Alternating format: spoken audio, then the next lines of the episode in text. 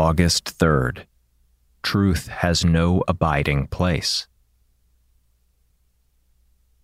Truth is a fact, and the fact can be understood only when the various things that have been placed between the mind and the fact are removed. The fact is your relationship to property, to your wife, to human beings, to nature, to ideas. And as long as you do not understand the fact of relationship, your seeking God merely increases the confusion because it is a substitution, an escape, and therefore it has no meaning.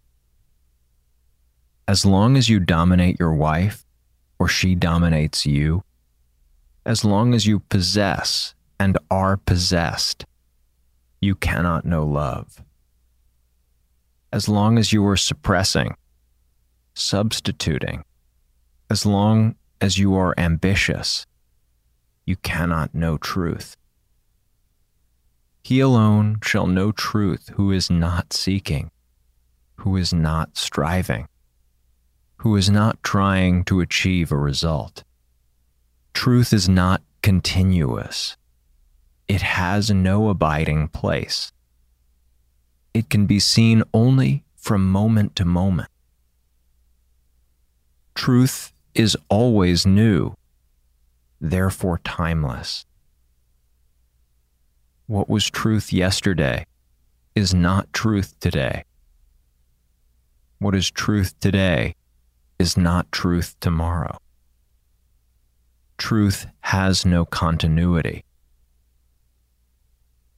It is the mind that wants to make the experience which it calls truth continuous, and such a mind shall not know truth. Truth is always new. It is to see the same smile and see that smile newly, to see the same person and see that person anew, to see the waving palms anew to meet life anew.